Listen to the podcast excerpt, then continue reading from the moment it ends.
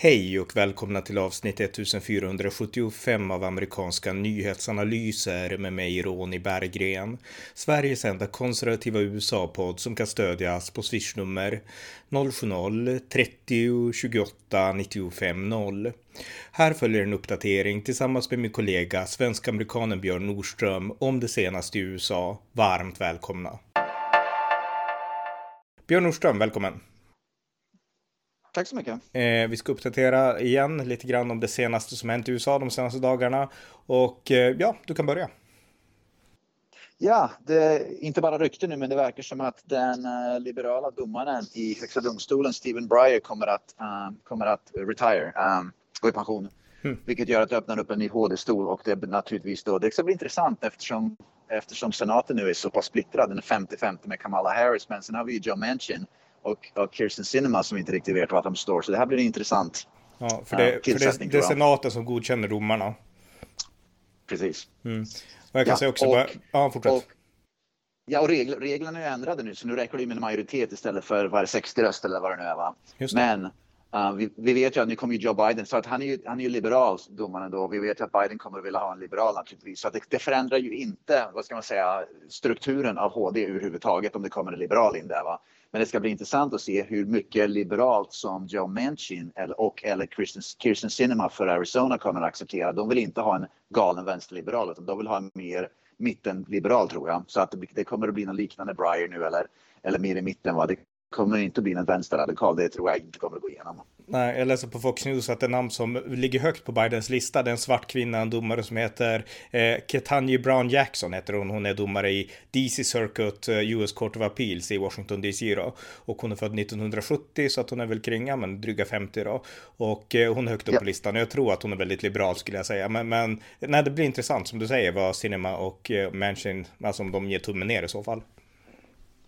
Ja, pressen är ju väldigt hög nu. Biden har ju enorm press på sig att helt enkelt gå efter identitetspolitik. Det, de, vänstern kommer att kräva och, och media kommer att kräva en svart kvinna oavsett hur, vilka meriter som finns eller, eller, eller kompetens som finns. Utan det kommer att storsatsas på en svart kvinna. Det är liksom bara det som, det som duger nu tror jag. Mm. Men det intressanta är ju att oavsett vem som det än blir så kommer eh, den konservativa majoriteten i högsta domstolen ändå att bevaras därför att eh, det blir en liberal som ersätter en annan liberal bara.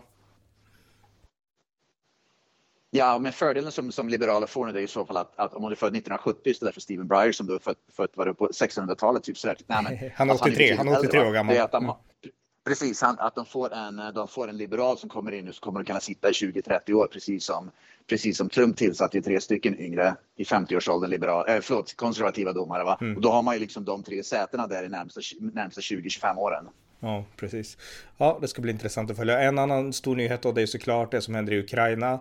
Och eh, eh USA har gett nu ett skift, skriftligt besked till Ryssland. Anthony Blinken gav det beskedet till, till Sergej Lavrov.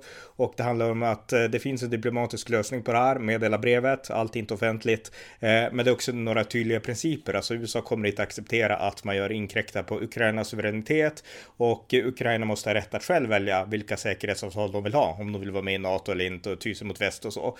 Så att det är kraven då. Men det kommer inte vara något militärt svar på det här, vad Putin än väljer att göra. Men däremot så har Biden lovat att eh, om Ryssland går in i Ukraina då kommer man att sätta personliga sanktioner på just Putin och det har man inte gjort tidigare. Så att man har tagit det här lite mer personligt nu. Ja visst, och det är intressant att, att det verkar som att Joe Biden, han bryr sig mer om Ukrainas eh, gräns än amerikanska gränsen mot Mexiko. Det är ganska, det är helt patetiskt alltså. Men, men det är så, det, det är liksom min första tanke. Va? Han är mycket mer oroad över Ukrainas säkerhetspolitik än amerikansk säkerhetspolitik vad gäller illegal invandring. Det var en otroligt bra poäng och jag menar alla i Europa nu som tycker att USA bör gå in och så här i Ukraina och göra någonting. Jag menar, vi gör ingenting själva. Du är amerikan, jag är europé då, men alltså vi, vi lyfter inte ett finger i praktiken. Så att jag menar, Tyskland har till och med lagt sig platt i princip för Putin. Så att eh, kravet är att USA ska göra någonting, men vi ska inte göra något. Och jag tror att, jag menar, jag är ju för liksom att amerikanerna är tuffa mot, mot Putin då, men amerikaner själva, de vill inte, alltså en, en ny undersökning av Rasmussen eh, förklarar att bara 31 procent av amerikanerna då, vill att USA ska använda amerikanska soldater för att skydda Ukraina. Och eh, ungefär samma, 36 procent är emot och eh, 33 procent de har inte bestämt sig. Men det betyder ändå att det finns liksom inget majoritetsstöd för amerikanska soldater mot Ryssland i Ukraina. Och eh, det kan man förstå. Och jag menar, Europa har ett mycket större ansvar egentligen. Det är bara det att vi tar inte ansvaret. Ja, men kommer, USA kommer inte att sätta in marktrupper där. Det finns inte en suck. De kanske skickar vapen och sånt där, men det finns inte en suck att USA kommer att sätta in marktrupper. Jag, jag undrar om de ens kommer att sätta in uh, typ flygvapen och sånt. Det tror jag inte heller. Det finns, stödet finns inte här tror jag. Nej. Och jag tror inte ens Biden vill gå den vägen. Jag tror att han, han, han, han de, de, västvärlden kommer att lägga sig platt tror jag. Så att det här det är utmärkta nyheter för Kina och, och Iran till exempel med det här. Mm. Naturligtvis. Ja. ja, något annat? Jajamän, det kom ut en ny uh, opinionsundersökning som visar att 46 procent av amerikanerna anser att Joe Biden ljög enbart för att komma in i Vita huset och 38 procent av amerikanerna ansåg att han talade sanning, att han verkligen ville försöka, att han ville försöka bli president för att göra rätt saker. Men betydligt fler amerikaner tror att Biden hade som taktik att ljuga sig in till Vita huset. Han hade inte liksom att, att han snackade bara massa skit. Och ett exempel som faktiskt vi kan gå efter nu. Så Joe Biden för bara några dagar han, han lovade ju under valkampanjen att han skulle behandla journalister och media mycket trevligare och mycket snällare och sådana där saker. Va? Eh, för att då visa att Donald Trump var ond mot journalister och han själv, Biden, är god mot journalister. Va? Men bara för ett par dagar sedan så bokstavligen så kallade Joe Biden, Fox News eh, journalist uh, uh, Peter Ducey för stupid son of a bitch. Det är ungefär som att säga ett jävla fanskap ungefär. Va? Det är ett fruktansvärt olämpligt att säga av en president. Va? Mm. Och det visar ju att Bidens löfte att han ska behandla journalister, uh, vad ska man säga, med, med uh, vad heter det, med uh, integritet. integritet och så vidare. Va? Precis, han bröt ju det något så oerhört. Va? Jag såg också det att att Chuck Todd, om du vet om det, han är väl, mm. han är väl journalist för NBC. Alltså det, och det i alla fall en, en vänsterliberal journalist. Han, han har gått ut nu och rakt och sagt att Biden är inte, inte, vad ska man säga, inte fit för att vara president, kapabel att vara president längre. Det börjar bli pinsamt. Va?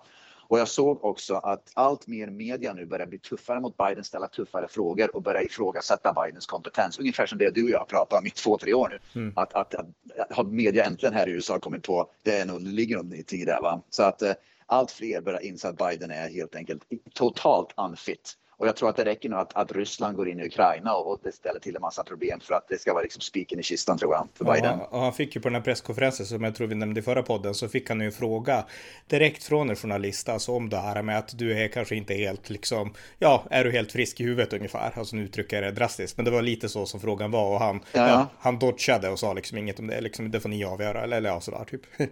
ja.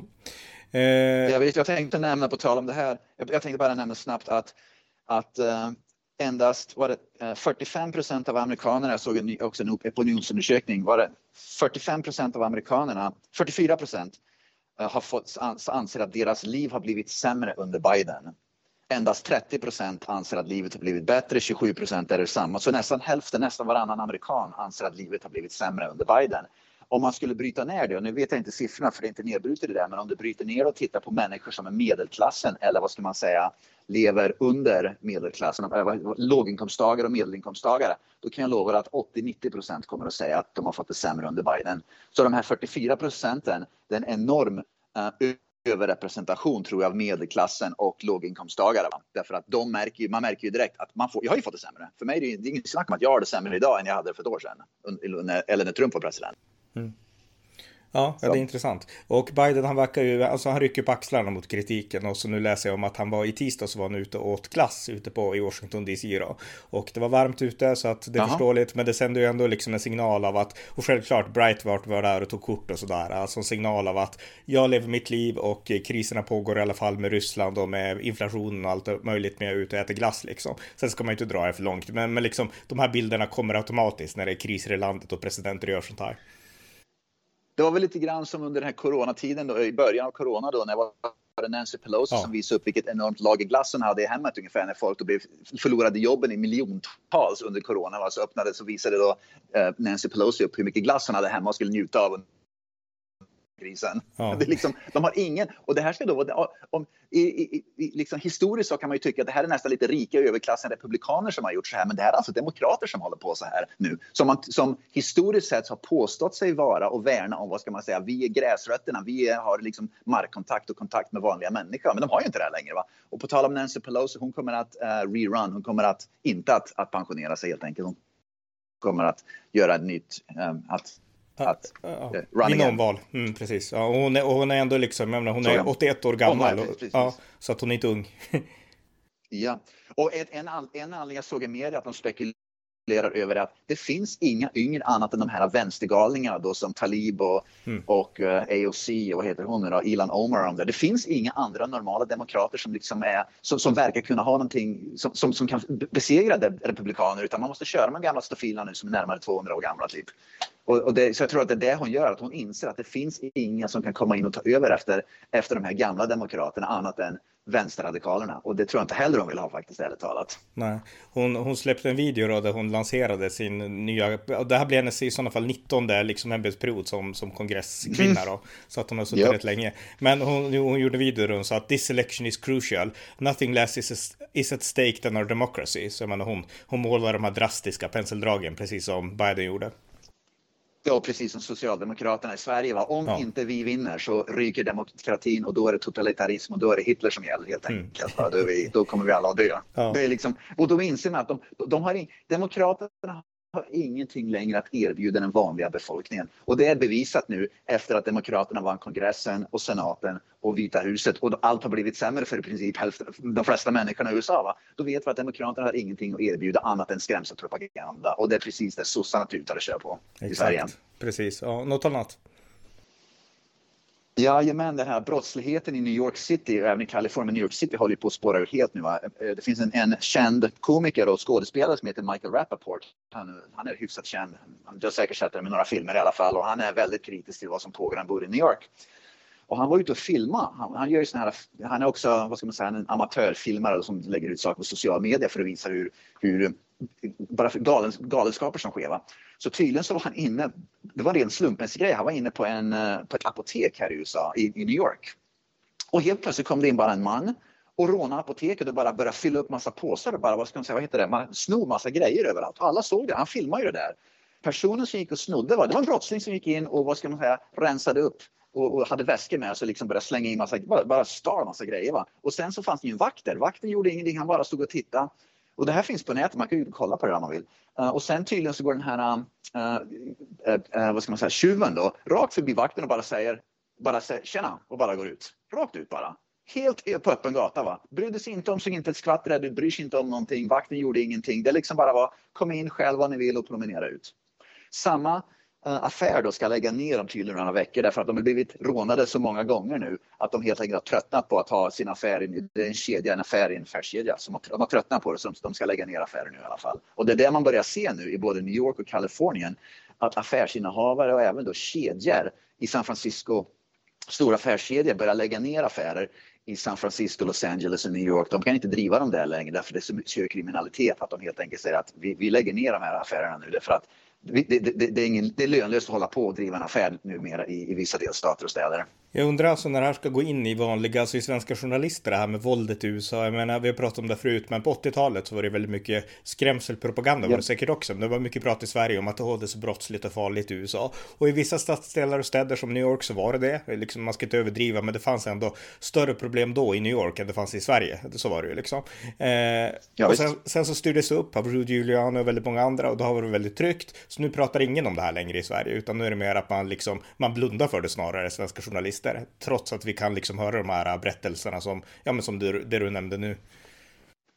Jo, men det är precis som brottsligheten i Sverige, va? de här gängvåldtäkterna som invandrargäng håller på med och, och liksom att de pissar svenskar i munnen, all den här brottsligheten, det blundar man ju totalt för i svensk media. Det är precis mm. samma sak.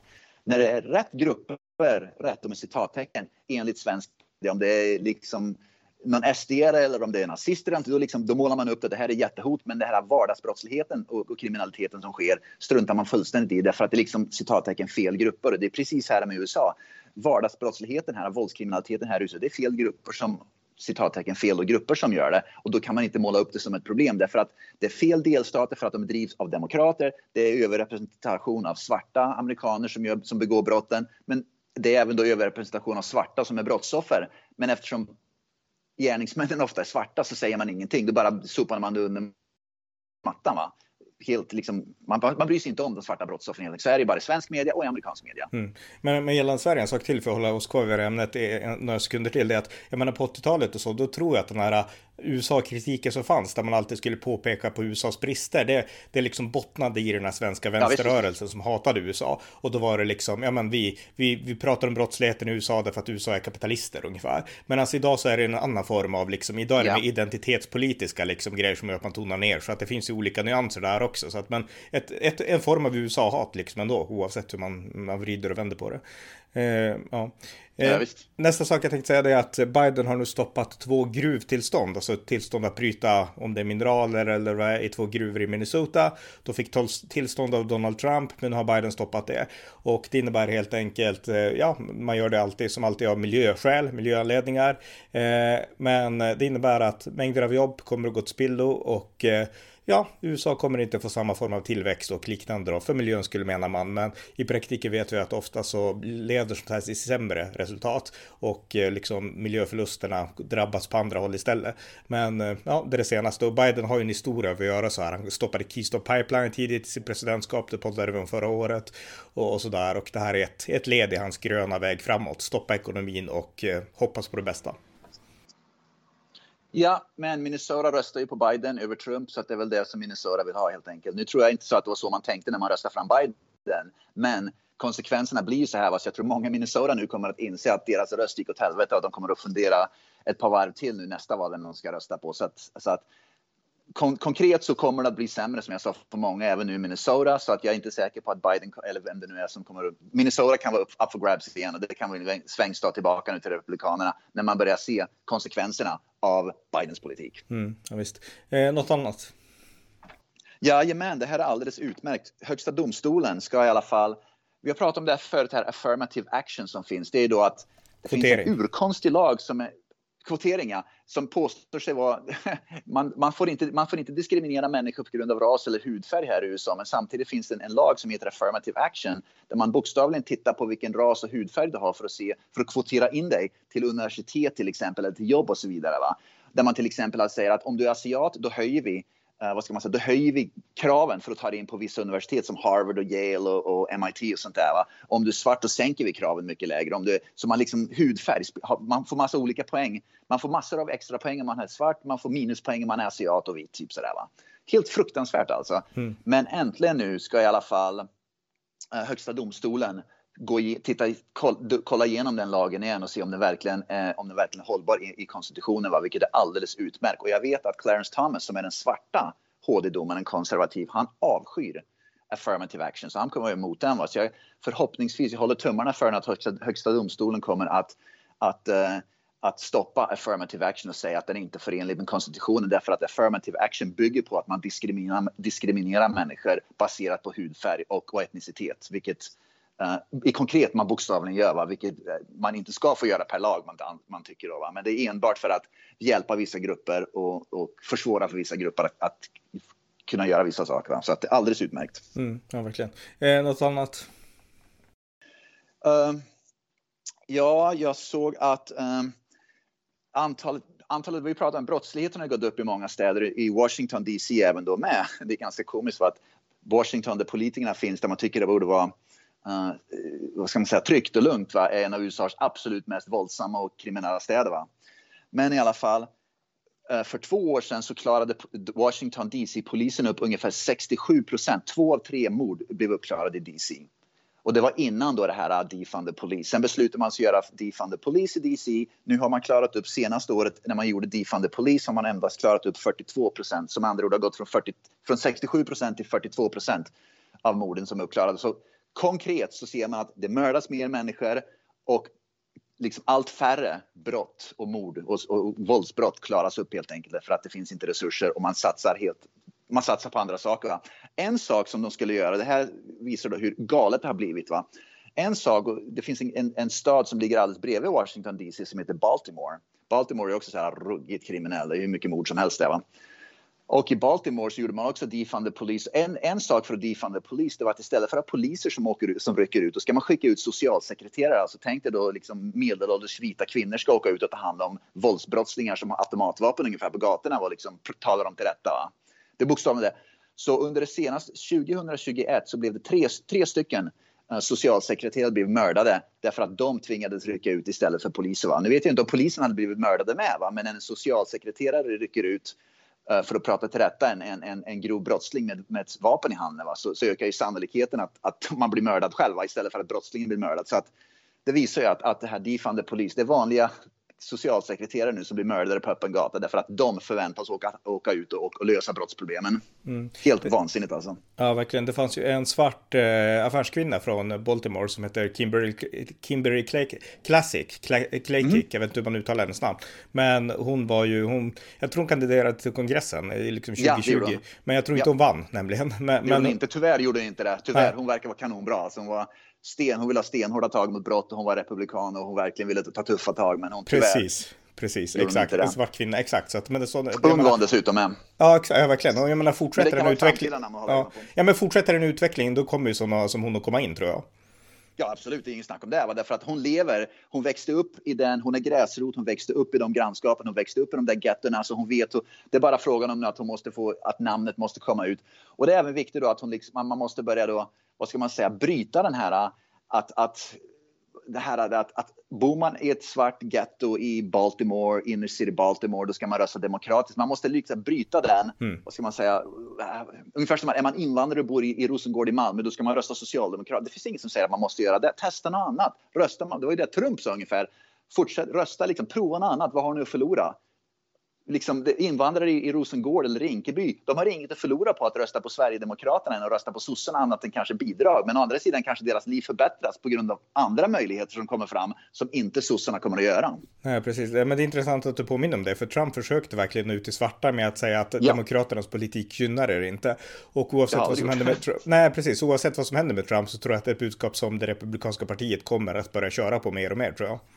Precis, så det, vi kommer att se också allt fler svarta och fler unga svarta nu. Det, vi ser redan allt fler latinamerikaner. Vi börjar se att det förändras ganska mycket nu inom den, den latinamerikanska svarta diasporan. Eh, liksom grupperna här i USA, de börjar inse att det finns massor av möjligheter att komma in i politiken, göra förändringar och de börjar se också att när man svarta och latinamerikaner med huvudet på skaft inser att demokraterna de har inget intresse av att förbättra det utan de vill bara ha deras röster. Va? Så de börjar se att det finns massor av jobb man kan göra men att människor måste börja begripa att rösta, rösta inte på de demokraterna igen för då, kommer, då blir det bara samma skit igen år efter år efter år. Och med brottsligheten som ökar nu så är det liksom bara ett bevis på att nu liksom har vi nått gränsen, vi kan inte hålla på så här längre. Va? Röstar ni fram samma skit, och bara, då fortsätter samma skit eh, år ut och år in. Ja. ja, något annat? Ja, Michigan, det här visar hur otroligt, vi pratar ju ofta om det här hyckleriet bland vänsterliberaler, vi har gjort det regelbundet. Va? Så delstaten Michigan, de har ju då det finns ett universitet som heter Michigan State University och de har bara onlineklasser. nu. Man får bara liksom ta klasser på internet. Man får inte därför att eh, corona och så vidare. Va? Så man får inte, man får inte liksom gå till klassrummet och ha klasser utan man ska ha det online. Däremot så när, när, när basketlaget Michigan State University spelar basketmatcher på hemmaplan, då är det fullsatt med 15 000 personer som sitter bredvid varandra. Så man får inte gå med 20 personer får inte gå in i ett klassrum och ha klass och, och, ta sin kurs, utan då måste man ta den online. Men man får gå tillsammans med 15 000 pers och sitta och skrika och gapa uh, och titta på basket i samma stad. Och det, det, det visar återigen att, att det här hyckleriet, att, att man gör en sak på ett sätt och en annan sak, det, liksom det, det finns ingen rim och reson hur man, hur man gör det helt enkelt. Va? Ja, ja, visst.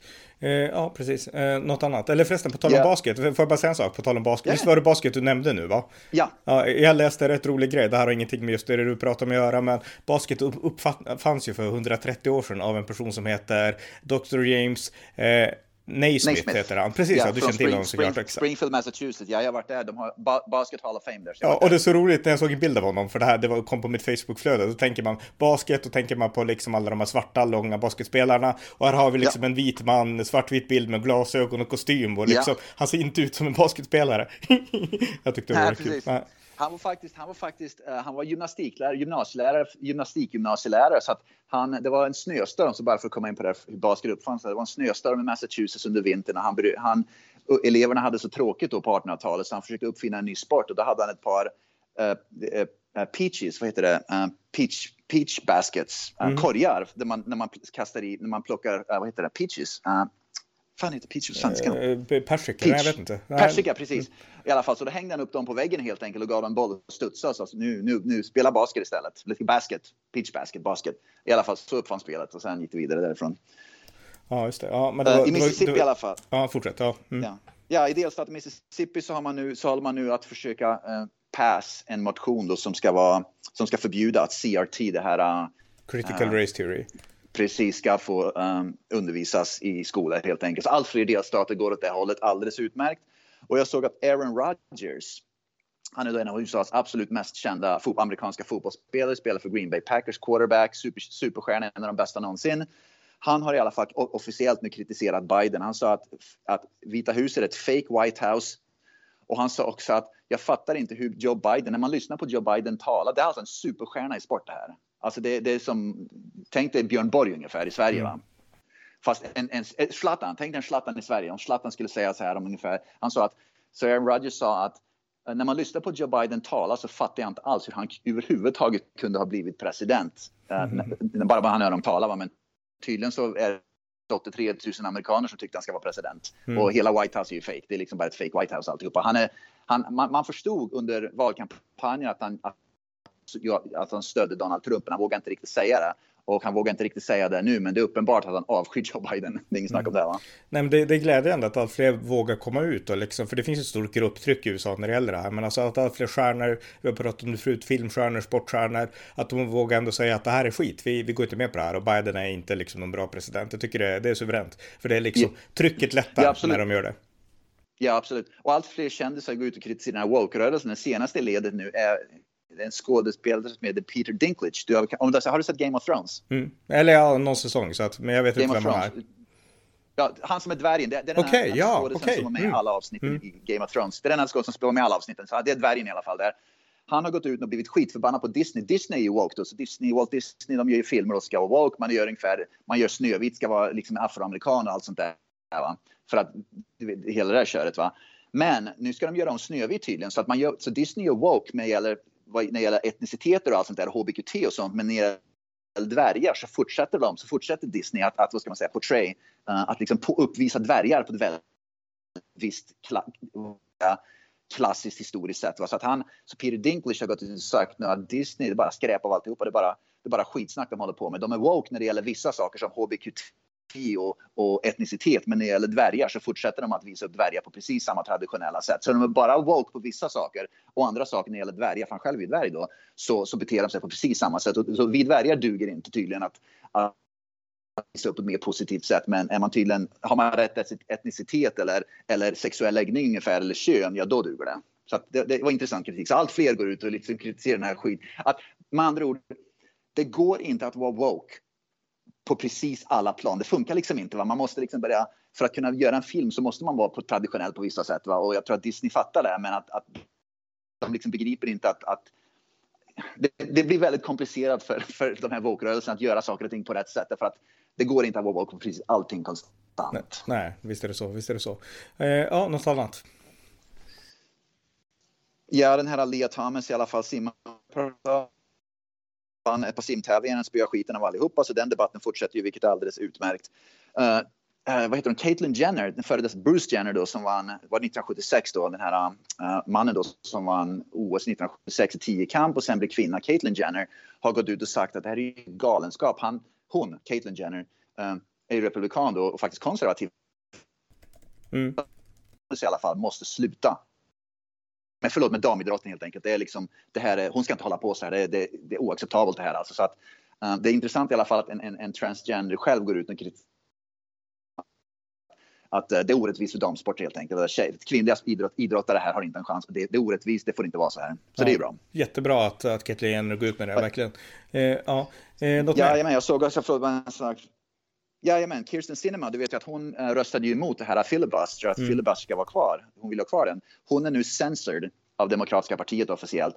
Det betyder ingenting i praktiken, va? så att i praktiken betyder det ingenting annat än att det Demokratiska partiet kommer att frysa ut henne. Det betyder bokstavligen att hon är cancelled. Så att mm. hon kommer att frysas ute. Hon kommer att liksom att folk, Demokraterna, sina partikollegor kommer att vända ryggen till henne. Men rent, liksom rent konkret så betyder det inte att hon, hon kommer fortfarande vara senator och allt sånt där. Va? Men det betyder bara att hon, att hon är cancelled i princip av sitt eget parti. Va? Därför att hon var emot, hon vill bevara filibuster. Mm. Och, ja, och det här, men det, här, det visar att de här metoderna finns i båda partier, för Republikanerna är ju just nu likadant mot väldigt många av de här Adam Kinzinger och liksom Liz Cheney och de här som är emot Trump. Ja. Där gör man likadant. Så att liksom, men Demokraterna är likadana mot sina ja, egna. Ja, men jag läste att den här, eh, John Kelly heter han, han, han var gift, han är också från Arizona, jag tror han är senator, han var gift med eh, Gabrielle Giffords, den här kongresskvinnan som var skjuten 2013 tror jag att det var i sitt kongressdistrikt och hon överlevde. Ja, precis, exakt, precis. Och han har gått ut och försvarat Kirsten Sinema och sagt att vi måste behandla henne med respekt. Ja. Så att, eh, ja. Ja. ja. Och det är intressant att det är demokraterna som påstår sig vara, vi är de som behandlar människor respektfullt och vi är de som är onda, det onda, vi är de goda, vi är, vi är toleranta. Och så när det kommer till kritan så är demokraterna lika intoleranta som precis alla andra. Mm. Precis, precis. Ja, eh, ska vi nöja oss eller har du något mer? En sista sak, så vi pratade om uh, alldeles för Vi pratade att det var, någon, det var någon grej jag hade glömt förra veckan. Jag sa att det var någon som, som var bortglömt. Jag minns inte exakt hur konversationen var, men i alla fall. Husförsäljningsföretag här i USA, som andra ord om, om du går online och ska då Mäklare. traditionellt sett de ska köpa ett hus här och går online. Mäklare, förlåt. Mäklare, då har de lagt ut information om brottslighet och kriminalitet i bostadsområden. Va? Så att om du tittar på ett hus på en online-sida på en mäklare som eh, eh webbsida så, kan, så får du också information om eh, om kriminalitet i det området. Va? Det har de just plockat bort, så allt fler mäklare plockar bort den informationen. Det kan hittas på andra sätt, men de plockar bort den för webbsidan därför de säger att det är rasistiskt. Men andra ord, det de säger är att om det är ett svart bostadsområde så är det mycket högre kriminalitet och det vill vi inte tala om. Så det de egentligen säger är att de själva är rasister för de erkänner att svarta områden har mycket högre kriminalitet och det vill vi inte uppvisa. Så vi ska försöka, då, då försöker vi dölja alltihopa istället för att erkänna att okej, okay, det är faktiskt mer kriminalitet i vissa bostadsområden mm. beroende på på vilken, ärligt talat, vilken etnicitet som, som dominerar där. Så är det ju bara i USA. Ja. Det, det liksom, så har det alltid varit. Det är så bara nu med. Mm, just det, intressant. Ja, så. bra.